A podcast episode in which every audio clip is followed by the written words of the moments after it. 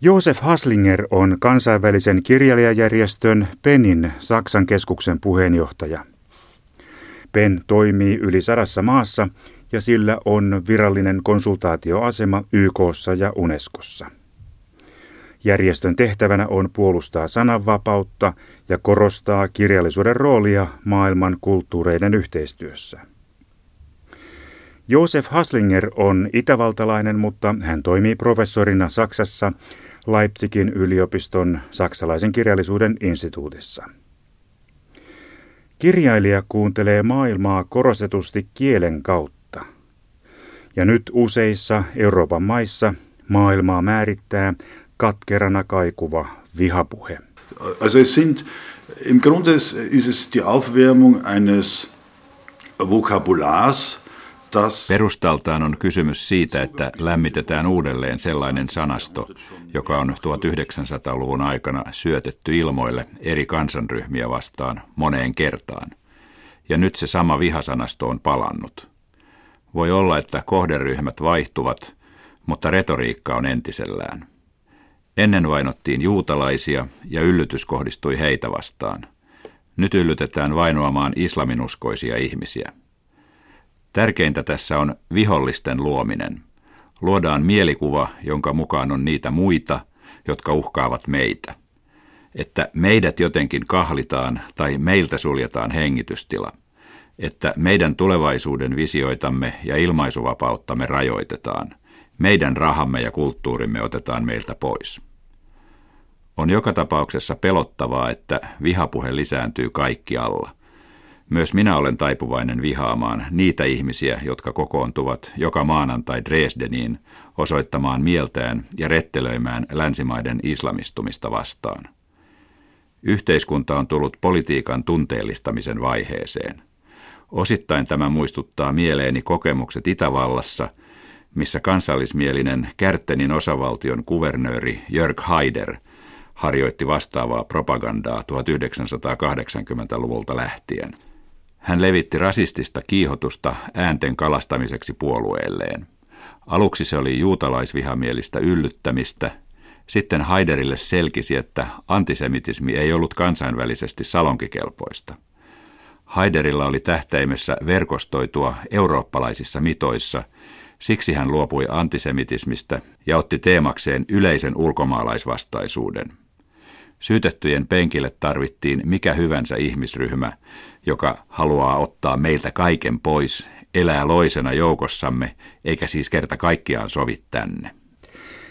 Vihapuhe banalisoi keskustelun ja sulkee moniulotteisen ajattelun ulkopuolelleen. Vasta-argumentaatiolle ei jää pelitilaa, kun yksinkertaistetut ennakkoluloihin perustuvat väittämät esitetään tosiseikkoina. Sama kaava näyttää toistuvan useissa Euroopan maissa. Nein, aber es ist dankbar einfach. Das Problem, das, das, das Dankbare an der Hassrede ist, dass sie ein dualistisches Weltbild hat. Die ganze Welt zerfällt in Gut und Böse. Wir sind die Guten ja, und ja, jetzt brauchen wir nur noch die Bösen. Vihapuheen ajattelutapa on niin kiitollisen yksinkertainen ja maailmankuva selkeän kaksijakoinen. Koko maailma jakautuu hyviin ja pahoihin. Me olemme niitä hyviä, sitten tarvitsemme vain ne pahat ja niitä pahoja löytyy vaihtelevalla tavalla. Ja juuri nyt ovat pakolaiset sopivasti kohdalla.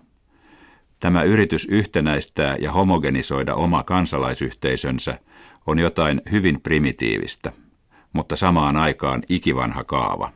Saksan penklubin puheenjohtaja Josef Haslinger, näettekö kaikkien näiden kriisien, kuten pakolaiskriisin, terrorismin sekä äärioikeistolaisen populismin kannatuksen kasvun keskellä – tämän hetken Euroopan jotenkin uusin silmin? Ich glaube, dass, ich glaube, dass, äh, dass es im, im globalen Maßstab oder im europäischen Maßstab im Moment nicht zu überwinden ist. Minä luulen, että globaaleissa ja Euroopan laajuisissa mitoissa vihapuheen ilmiö ei tällä haavaa ole voitettavissa. Juuri nyt Eurooppa on lopussa, pohjilla. EUn täytyy luoda itsensä uudelleen. Eurooppalaiset ovat jääneet itselleen vieraiksi – eivätkä pysty auttamaan toisiaan lainkaan.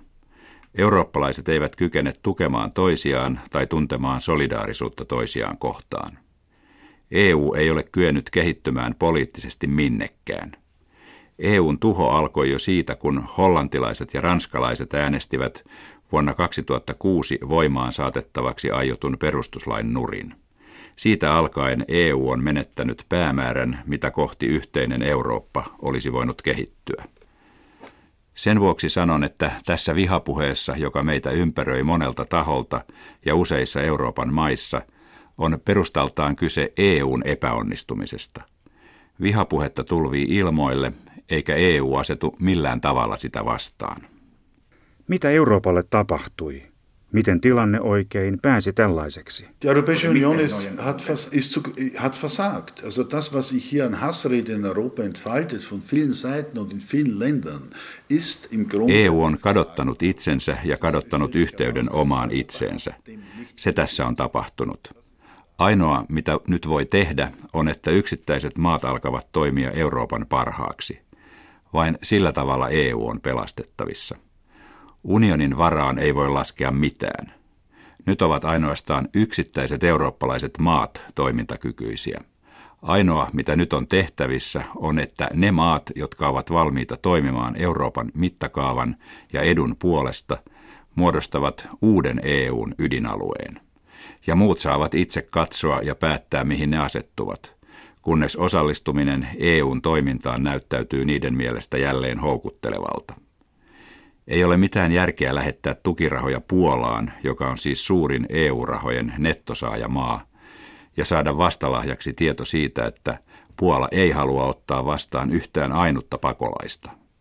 Tällaiset maat täytyy myös sulkea kaiken eurooppalaisen solidaarisuuden ulkopuolelle. Puolalaiset ovat jopa poistaneet EUn liput hallituksensa tiloista. Jos he eivät halua edes nähdä EU-lippuja, niin silloin sanomme, että Hyvä, lopetetaan tämä. Te teette mitä te haluatte ja me kuljemme edelleen eurooppalaista tietä niiden kanssa, ketkä todella haluavat olla mukana. Ja silloin täytyy keskustella EU-rahojen uudelleen jakautumisesta. Siitä aiheutuu varmasti oma kaauksensa. Mutta lopulta syntyy uusi EUn ydin, joka on valmis toimimaan yhteistuumin. Miksi EUn perusajatus on epäonnistunut? Wie, wie es dazu kommen konnte, dass jeder ähm, nur an sich selbst denkt und jeder nur Europa als eine Art Melkkuh verstanden hat, wo man sich die Milch abholt. Miten oikeastaan päädyttiin siihen, että jokainen ajattelee ainoastaan itseään? Että jokainen ajattelee EUn lypsylehmänä, jolta haetaan vain maitoa, mutta jota ei kuitenkaan tarvitse syöttää. Tämä perustuu siihen, millaiset olivat näiden lypsäjämaiden tulevaisuuden näkymät siihen aikaan, kun ne liittyivät unionin jäseniksi. Itävaltalaisillakin oli liittymistä koskevan kansanäänestyksen aikaan sellainen käsitys, että ihmiset pärjäävät paremmin EUn jäseninä. Laskettiin jokaista kansalaista kohden, kuinka monta tuhatta euroa enemmän sinulle jää kukkaroon, kunhan vain ollaan EUssa. Se oli se ainoa, mikä todella painoi vaassa päätöstä tehtäessä. Kaikki muu oli vain sellaista intellektuaalista kuorrutusta, mikä kiinnosti joitain älykköjä, kirjailijoita ja taiteilijoita. He olivat kuvitelleet vähän enemmän, että on joku eurooppalainen unelma, että nyt avautuu rauhanomaisen elämän tulevaisuus, mikä aikaisemmilta vuosisadoilta on Euroopasta aina puuttunut, ja sitä rataa. Oli tällaisia vanhoja Eurooppa-unelmia – ne olivat enemmänkin hieman kuin intellektuaalista sokerikuorrutusta. Keitä sitten jää uuden EUn ytimeen? Saksa, Ranska ja ketä muita? Griechenland muss unbedingt dabei sein, ganz sicher. Italien, nehme ich an, wird dabei sein. Äh, ich nehme an, dass es wird, mehr, es wird eine ganze Menge, wenn es ernst wird. Ja, wird Kreikan täytyy välttämättä olla siinä mukana, aivan varmasti. Italian oletan olevan mukana niin ikään. Myös pienet maat, kuten Luxemburg, tulevat varmasti. Kaikki maat Balkanin reitin varrelta, kuten Slovenia ja Kroatia, liittyvät jo itsesuojelun vuoksi, koska se on niiden ainoa mahdollisuus. Nehän ovat riippuvaisia siitä, että Euroopassa toimitaan solidaarisesti. Tulee muodostumaan aivan uusi ydinryhmä, ja Ranska tulee mukaan, koska sekin on riippuvainen EUsta. Mutta ne maat, jotka kokevat EUn vain rasituksena eivätkä tarvitse Euroopan unionia, Niiden tulee jäädä vähäksi aikaa syrjään katsomaan, miten heidän kannattaa suunnitella jatkonsa. Miksi tämä surkeus kohtaa meitä juuri nyt? Monet uskovat, että kaikki paha sai alkunsa pakolaiskriisistä. Das ist mit, in hohem Maße natürlich eine Folge, der, eine Folge der Flüchtlingskrise. Es hat aber zu tun mit einer nicht bewältigten Europäisierung Europas. Vihapuheen lisääntyminen on mitä suurimmassa määrin pakolaiskriisin seurausta. Tämä kaikki liittyy kiinteästi myös ratkaisemattomiin ongelmiin, jotka aiheutuivat Euroopan unionin liian nopeasta laajentumisesta 1980-luvulta lähtien. Ja kaiken tapahtuneen huima nopeus johtui siitä, että Euroopan yhdentyminen oli talouden sanelemaa. Talouselämällähän ei nytkään ole minkäänlaisia ongelmia. Jos katsotte eurooppalaisia valtion rajoja, niin huomaatte, että useilla rajoilla rakennetaan aitoja. Kaikkialla rakennetaan telttaleirejä. Makedoniassa ihmiset kivittävät poliiseja, jotka eivät halua laskea heitä sisään. Mutta tavarat voivat liikkua rajoituksetta. Kauppatavaroiden liikkuvuudella ei ole mitään vaikeuksia. EU syntyi lähinnä vapaakauppa-alueeksi, ja se oli talouselämän tahto. Kaikki muu paitsi vapaakauppa oli toissijaista. Kaiken muun tarkoitus oli vain sitoa tähän vapaakauppa-alueeseen mahdollisimman monia valtioita mukaan, ja siitä tuli tehdä poliittinen rakennelma. Oli toki kaunis ajatus sallia vapaa matkustusoikeus valtioiden välisten rajojen yli. Toisaalta täytyy kysyä, että kuka oikein matkustaa vapaasti. Se on hyvin pieni ryhmä ihmisiä, jotka tuota matkustusvapautta käyttävät. Se loppuporukka matkustaa kerran vuodessa lomalle, eikä muuten juuri ollenkaan käy ulkomailla. Ja tämän kerta vuoteen ulkomaan matkan he olisivat tehneet edelleenkin ja ottaneet ilman sen suurempaa vaivaa passinsa mukaan. Eikä se rahan vaihtaminen ollut mikään suuri ongelma. Kyllä se on vain pieni vähemmistö, mihin myös itse kuulun, joka hyötyy näistä avoimista rajoista, jotka minun tapaani matkustavat viikoittain rajojen ylitse, koska itsekin asun Itävallassa ja työskentelen Saksassa. Onko pakolaiskriisillä ja terroriiskuilla jokin yhteys? Minä uskon, että niillä on keskinäinen yhteys. Ranskan presidentti herra Hollande puhui Pariisin terroriiskujen jälkeen sodasta – Samalla tavalla puhui aikoinaan Yhdysvaltain presidentti George W. Bush, kun hän vei joukkonsa Afganistaniin. Ongelma on siinä, että eivät ne ihan väärässä ole.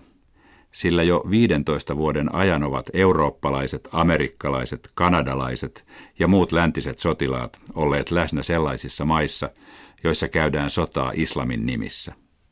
Tietenkin islamistit tulkitsevat näiden läntisten armeijoiden toiminnan sodaksi – samoin kuin he käsittävät myös oman terrorisminsa sodaksi.